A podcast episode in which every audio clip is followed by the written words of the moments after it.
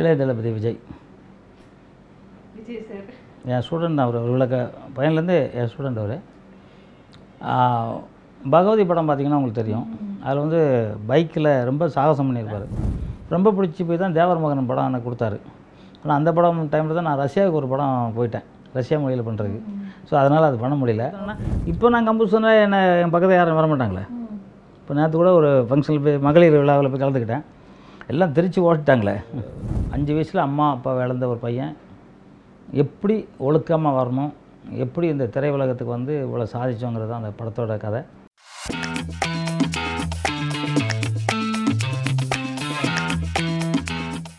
Welcome back to the show.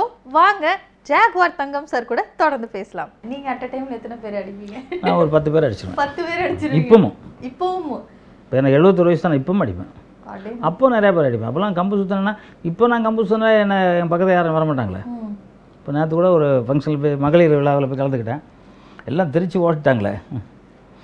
அதனால் அடித்து அதெல்லாம் அடிக்கலாம், கண்டிப்பாக அடிக்கலாம். சண்டை தெரிஞ்சால் எது வேணாலும் செய்யலாம். ஓகே, அதான் சொல்கிறேன், ஒழுக்கமாக இருக்கணும். முதல்ல நம்ம வந்து தண்ணி அடிச்சுட்டு கஞ்சி அடிச்சுட்டு போனால் அந்த பூனி ஊதுனா கூட கீழே வந்துடுவோம், கீழே விழுந்துருவாங்க. ஆமாம், அதுக்காக நல்லா திறமையாக இருக்கணும்.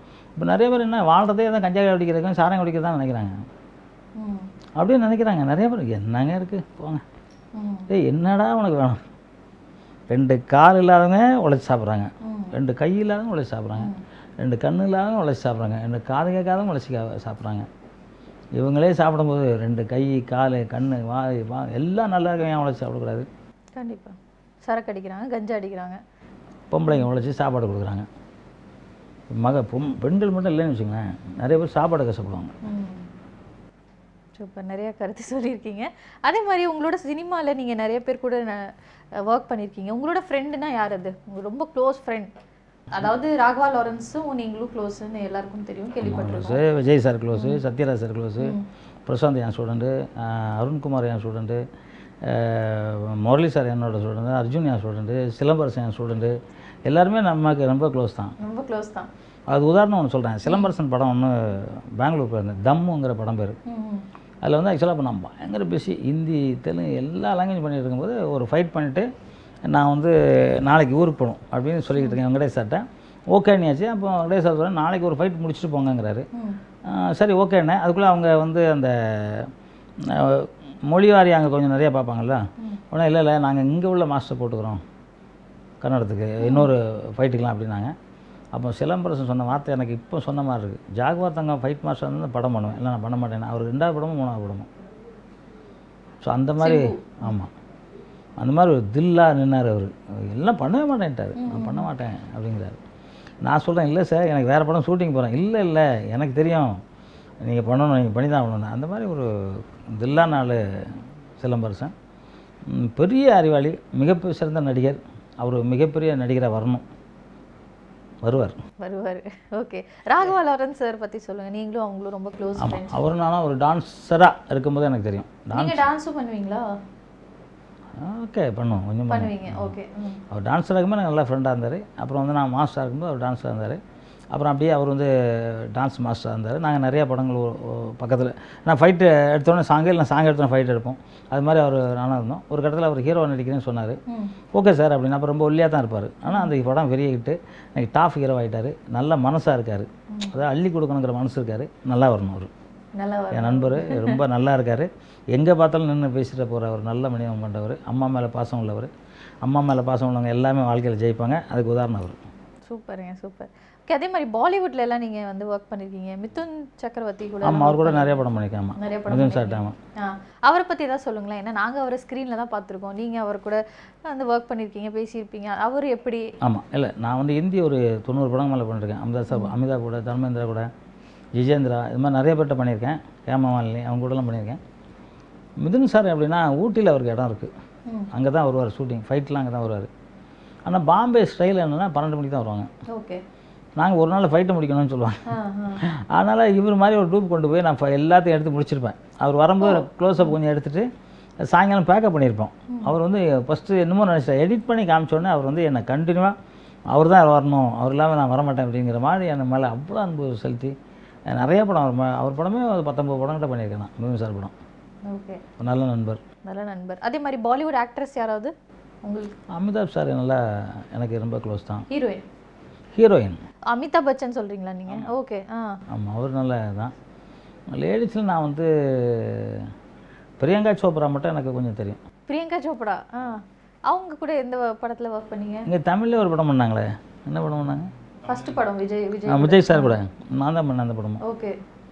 அப்போவே தெரியும். அப்புறம் ஒரு படம் இந்தியில் ஒரு படம் பண்ணோம், அதில் அவங்களுக்கு ஃபைட், அந்த ஃபைட் சீனில் வரல, தெரியும். ஓகே, அவ்வளோதான். சூப்பர். ஸோ நிறையா வந்து சினிமாலே இருந்துட்டீங்க சார்.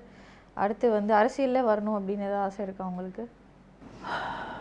எனக்கு ஹீரோவாக நடிக்கிறேன். அடுத்து ஆப்ஷன்ல இல்லாத பதில். ஹீரோவாக நடிக்கணும் உங்களுக்கு? எந்த மாதிரி படத்தில் ஹீரோவாக நடிக்கணும்? ஜாகுவார் படம் பேர். படம் பேர் ஜாகுவார். ஆமாம், கதைலாம் எழுதி முடிச்சிட்டேன். என்னோட கதை எழுதி முடிச்சிட்டிங்களா? கதை எழுதி முடிச்சிட்டேன். கதை எழுதி முடிச்சிட்டிங்க? ஆமாம், எழுதி முடிச்சிட்டேன். அது வந்து என்னோடய வாழ்க்கை வரலாறு சார்ந்தது.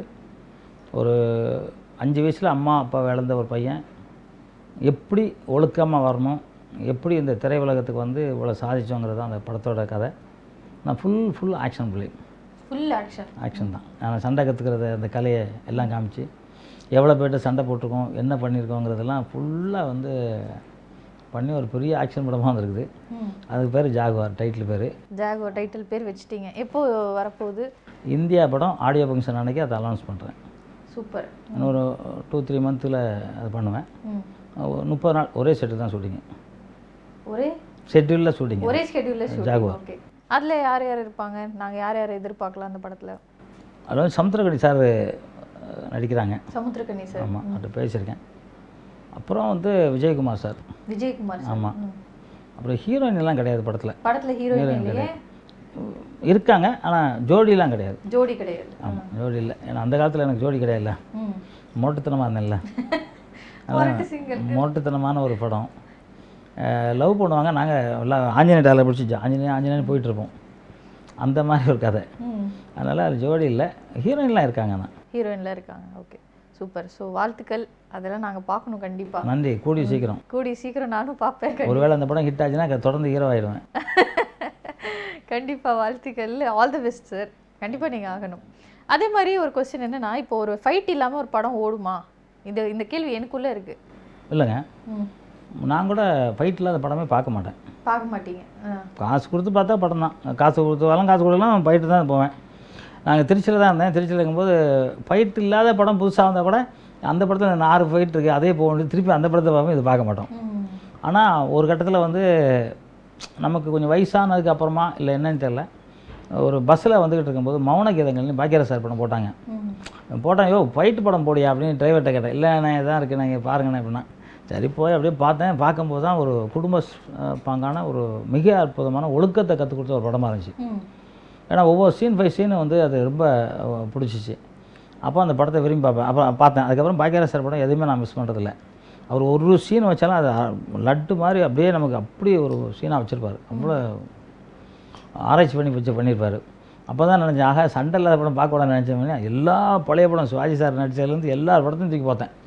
அப்போ நினச்சேன் அதில் ஒரு கதை இருக்குது, இதில் ஒரு கதை இருக்குது, பட் இதுவும் நமக்கு தேவையானது இருக்குது, அதுவும் நமக்கு தேவையானது இருக்குது. அதனால் எதுவும் ஃபைட் இல்லாமல் பார்க்கக்கூடாதுங்கிறது முன்னாடி நான் தப்பாக நினச்சேன் அப்படின்னு நினச்சிட்டு இப்போ எல்லாத்தையும் படம் எல்லா படமும் எல்லாமே பிடிக்கும். அந்த மாதிரி இப்போ ரீசெண்டாக நீங்கள் பார்த்த படங்கள்லேயே நல்லா இருக்கே அப்படின்னு நீங்கள் யோசிச்ச படம் என்ன? பகசூரன். இப்போ பகசூரன் ரொம்ப நல்ல படம். நாட்டுக்கும் மக்களுக்கும் மிக மிக அவசியமான படம். அந்த டைரக்டருக்கு ஒரு வணக்கத்தை தெரிவிச்சுக்கிறேன், அந்த தயாரிப்பாளருக்கு ஒரு வணக்கத்தை சொல்லிக்கிறேன். ரொம்ப அருமையான ஒரு படம். ஏன்னா இன்றைக்கி இருக்க பெண்களும் சரி ஆண்களும் சரி எப்படி கெட்டு போகிறாங்க, கெட்டு போயிடக்கூடாதுங்கிறக்காக ஒரு உதாரணமான ஒரு படம். ரொம்ப நல்லா இருந்துச்சு. லேட்டஸ்ட்டாக நேற்று பார்த்த படம். நேற்றுக்கு தான் பார்த்தீங்க? லேட்டஸ்ட்டாக. Super super. அதே மாதிரி உங்களோட ஸ்டண்ட் யூனியன் எல்லாம் எந்த மாதிரி உங்களுக்கு ஆதரவு இருக்குது, இல்லை வந்து உங்களோட கருத்து வேறுபாடு இருக்குமா? எப்படி எப்படி இருக்கும் உங்களுக்கும் அவங்களுக்குள்ள இருக்கிற ரிலேஷன்ஷிப்? நாங்கள்லாம் அண்ணன் தம்பி தானே. அண்ணன் தம்பி தான், ஃபேமிலி. ஆமாம், ஃபேமிலியில் சில கருத்து வேறுபாடு இருக்கும், அப்புறம் ஒன்றாக்கும், அவ்வளோதான். அது ஒன்றும் பிரச்சனை இல்லை. கருத்து வேறுபாடுலாம் அண்ணன் தம்பி, அப்பா அண்ணன், நாங்கள் வந்து அப்படி தான் உரிமையாக தான் கூப்பிட்டுக்கோம். அப்பா என்னப்பா எப்படி பாருங்க, எங்களோட வயசானவங்க அண்ணன் சொல்லுங்கண்ணே, தம்பி சொல்லுங்கள், இப்படி தான் இருப்போம் மொழியாக. நாங்கள் வந்து பேர் சொல்லி கூட பேச மாட்டோம். இப்போ இல்லை, 50 வருஷமாக அப்படி தான் இருக்கும். 50 வருஷமாக அப்படி தான் இருக்குங்க. யாருமே அந்த என்ன சொல்கிறது, வேறு வயிற்றில் பிறந்த பிள்ளைங்கன்னே நாங்கள் நினைக்கிறதே இல்லை. ஒரே அம்மாவுக்கு பிறந்த பிள்ளைங்க தான் நாங்கள் நினைக்கிறோம். இன்றைக்கி வரைக்கும். நேற்று கூட பொண்ணு அவ்வளோ பாசமாக என்னை வந்து கட்டி பிடிச்சிட்டு, என்னென்ன அப்படியே இருக்கிறீங்க, 40 வருஷம் முன்னாடி பார்த்த மாதிரியே இருக்கிறீங்களா அப்படிலாம் சொல்கிறாங்க. ஒரு சந்தோஷம் தானே. இடையில ஒரு யூடியூப்பில் பார்த்தேன், பழைய மாணவர்கள் டீச்சர்கிட்ட போய் டீச்சர் என்ன அடிங்க அடிங்க, ஆமாம் அந்த காலத்தில் அடிச்சிருப்பாங்களா, அடிங்க டீச்சர்னு கையை கேட்குறாங்க, அவங்க பெரம்பத்து அடிக்கிறாங்க. அவ்வளோ சந்தோஷம். சரி, அதெல்லாம் பார்க்கும்போது வாழ்ந்தால் இப்படி வாழணும் அப்படி தானே தோணுது. நீங்கள் வந்து இன்னைக்கு டீச்சர் அடிக்கிறாங்கன்னு உடனே அப்பா போய் டீச்சர் அடிக்கிறது எவ்வளோ பெரிய கேவலமான விஷயம் பண்ணுவாங்க, எவ்வளோ பெரிய கேவலமான விஷயம். இன்றைக்கி வந்து அம்மா அப்பாலாம் பிள்ளைங்களை வளர்க்குறது இல்லை, அவங்க சாப்பாடு வேணும்னா போடுவாங்க, வளர்க்குறதுலாம் ஆசிரியர் தான், ஆசிரியர் தான், மாதா பிதா குரு. அந்த குரு இல்லைன்னா யாரையும் பார்க்க முடியாது. அந்த குருவை போய் உள்ளே அடிக்கிறது எவ்வளோ பெரிய தப்பு, தப்பு தான். அதனால் எனக்கு நேற்று தான் பார்த்தேன், எனக்கு கண்ணு கலங்கிட்டேன். ஏன்னா பழைய எல்லாம் பெரிய பெரிய ஆளுங்க, டீச்சர் வந்து வயசாகி உட்காந்துருக்காங்க, ரொம்ப வயசாகிடுச்சு, வீட்டில் இருக்காங்க, பெரம்பு கொடுத்து நான் அடிங்க, முன்னாடி அடிப்பீங்களா அடிங்கிறாங்க. எனக்கு இப்போ பேச முடியாது, கண்ணு கலங்குன்னா ஒரு குரு பக்தின்னது எப்படி பாருங்க. நான் கூட எங்கள் வாத்தியாட்ட உட்கார்ந்தது இல்லை, நான் ஃபைட்டு கற்றுக்கிட்டு இருக்கும்போது உட்கார்ந்ததில்லை, நான் பெரிய ஃபைட் மாஸ்டர் அப்படி ஆன போது கூட அவருக்கு முன்னாடி உட்கார்ந்ததில்லை. எவ்வளோ சொல்ல உட்கார்றானே, உட்கார மாட்டேன். அது உட்கார்றது வந்து அவருக்கு அவமரியாதைன்னு நான் நினைக்கல, அவங்கவுங்க இஷ்டம். நான் உட்கார மாட்டேன், எங்கள் வாத்தியார் முன்னாடி நான் உட்கார மாட்டேன், அவ்வளோதான். அவர் குரு, அவங்க உட்கார்றதோ நான் கை கட்டி தான் அப்படி தான் இருப்பேன். என் ஃபோட்டோவில் போனால் அவர் எப்போ அவர்கிட்ட இப்படி தான் கை கட்டி தப்பேன், அவ்வளோதான். அவர் குரு இல்லைங்க, எல்லாமே எனக்கு தெரியாதுல்ல, நான் கற்றுக் கொடுக்குற குரு தானே. எங்கள் அம்மா கூட கற்றுரல, அப்போ கூட கற்றுரல. அந்த குரு வந்து எப்போதுமே நம்ம வானவில் டிவி நேயர்கள் பார்க்குறவங்க குருவை எல்லாரும் மதிங்க, அம்மாவை மதிங்க, அப்பாவை மதிங்க. இது மூணு வந்தாக்க உங்கள் வாழ்க்கையில் மிகப்பெரிய இடத்த அடையலாம். இந்த குருவை அடிக்கிறதுலாம் எனக்கு இப்போ இடையில ஒரு டீச்சர்லாம் அடித்து அவங்க ஐயோ வாங்கும்போது வயிறுலாம் உடம்புலாம் கதறிச்சு எனக்கு. இல்லை அதெல்லாம் நடக்குதுன்னு இப்போது டீச்சர் அடிக்கிறது, போலீஸ் அடிக்கிறது, மிலிட்ரி அடிக்கிறது, நம்மளை நாமளே பெட்ரோல் ஊற்றி கொளுத்துக்கிறதுக்கு சமானம். போலீஸ் யார்? அம்மா அப்பா, அம்மா மாதிரி. இன்றைக்கி நான் 10 பேர் அடிப்பேன், ஒரு போலீஸ் தான் 100 பேர் ஓடிடுவான். சண்டே படம் அவசியம் இல்லையா? ஏதோ மைண்டில் ஃபிக்ஸ் ஆகிடுச்சு. ராணுவம் நம்ம ஊருக்குள்ளே நிம்மதியாக எவரோ வெள்ளைக்காரன் கிட்ட அடிமைப்பட்டு மாடு மாதிரிலாம் நம்மளை மிதித்து செக்கிலுக்கு வச்சு அப்படிலாம் இல்லை இல்லை. ஸோ அதனால் நம்ம நாட்டுக்கு எப்படி மரியாதை கொடுக்கணுமோ, நம்ம சுதந்திர கொடிக்கு எப்படி மரியாதை கொடுக்கணுமோ, அது மாதிரி குரு எல்லாருக்கும் நம்ம மரியாதை கொடுக்கணும்னு நான் நினைக்கிறேன், என்னோட கருத்து. அந்த மாதிரி எல்லாம் மதிக்க தெரிஞ்சு, அதாவது அந்த மாதிரி மதிக்க மாட்டேங்கிறாங்களே, அந்த மாதிரி நிறைய பசங்க இப்போ இருக்கிறவங்கள, அவங்களுக்கெல்லாம் என்ன சொல்ல விரும்புகிறீங்க? கம்பல்சரியாக 10th படித்தோடனே போலீஸ் இது மிலிட்ரியில் 2 வருஷம் ட்ரைனிங் கொடுக்கணும் எல்லாருக்கும், எல்லாருக்கும். மனுஷனாக பிறந்த அத்தனை பேருக்கும் ஒரு 10th படித்து முடித்தோடனே 2 வருஷம் 3 வருஷம் ஃபுல் ட்ரைனிங் மிலிட்ரி. எத்தனை மணிக்கு எழுந்திரிக்கணும், என்ன சாப்பிடணும், எப்படி ஒழுக்கமாக இருக்கணும், எல்லா வேலையும் கற்றுக் கொடுத்துருவாங்க. இப்போ சைனா பார்த்தீங்கன்னா எல்லாரும் வந்து மிலிட்ரியில் கம்பல்சரி சேரணும். எல்லா வேலையும் தெரியும், எலக்ட்ரிக் வேலை தெரியும், அடுப்பு வேலை தெரியும், காய்கறி வேலை தெரியும், பயிர் பயிர் எல்லாமே தெரியும். கெட மாட்டாங்க, ஒழுக்கம் கற்றுக் கொடுத்துருவாங்க.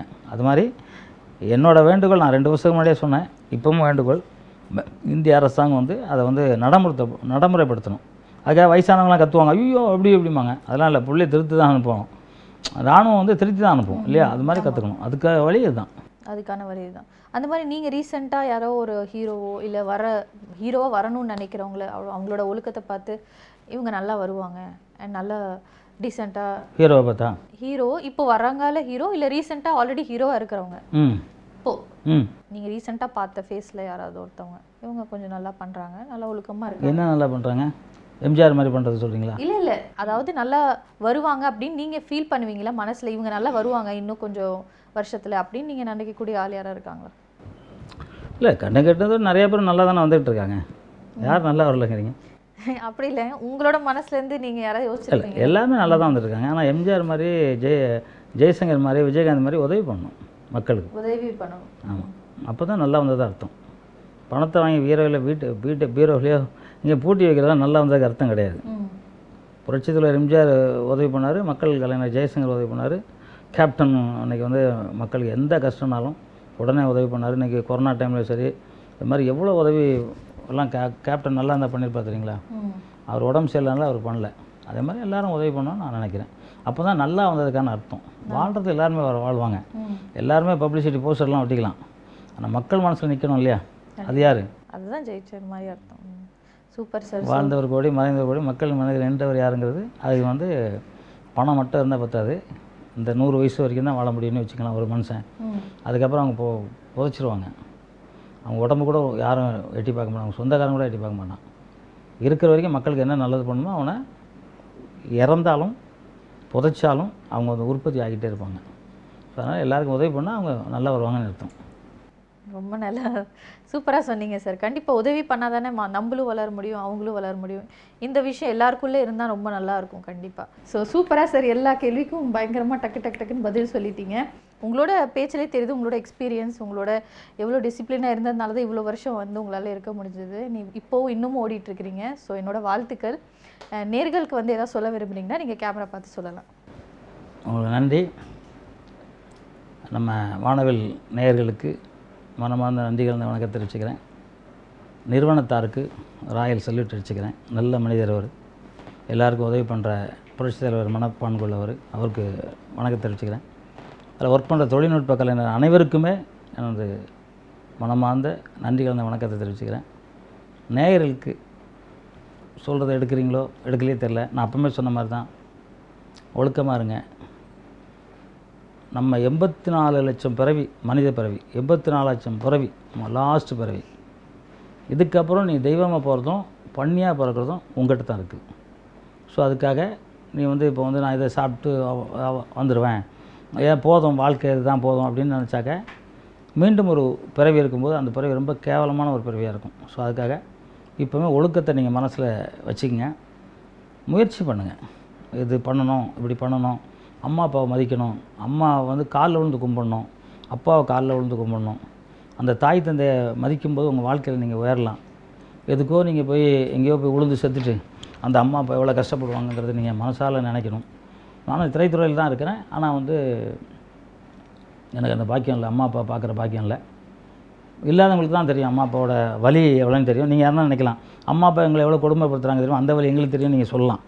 ஆனால் ஒரு தாய் வந்து தன் பிள்ளையை வந்து எப்படி வளர்ப்பாங்கங்கிறது, ஒரு சிங்கக்குட்டியை பார்த்துங்க, சிங்கக்குட்டியை கழுத்தில் தான் பிடிச்சி கவிட்டு போகும், ஆனால் அது வலிக்காது. அந்த மாதிரி நம்ம அம்மா அப்பா சொன்னால் நமக்கு வலிக்காது.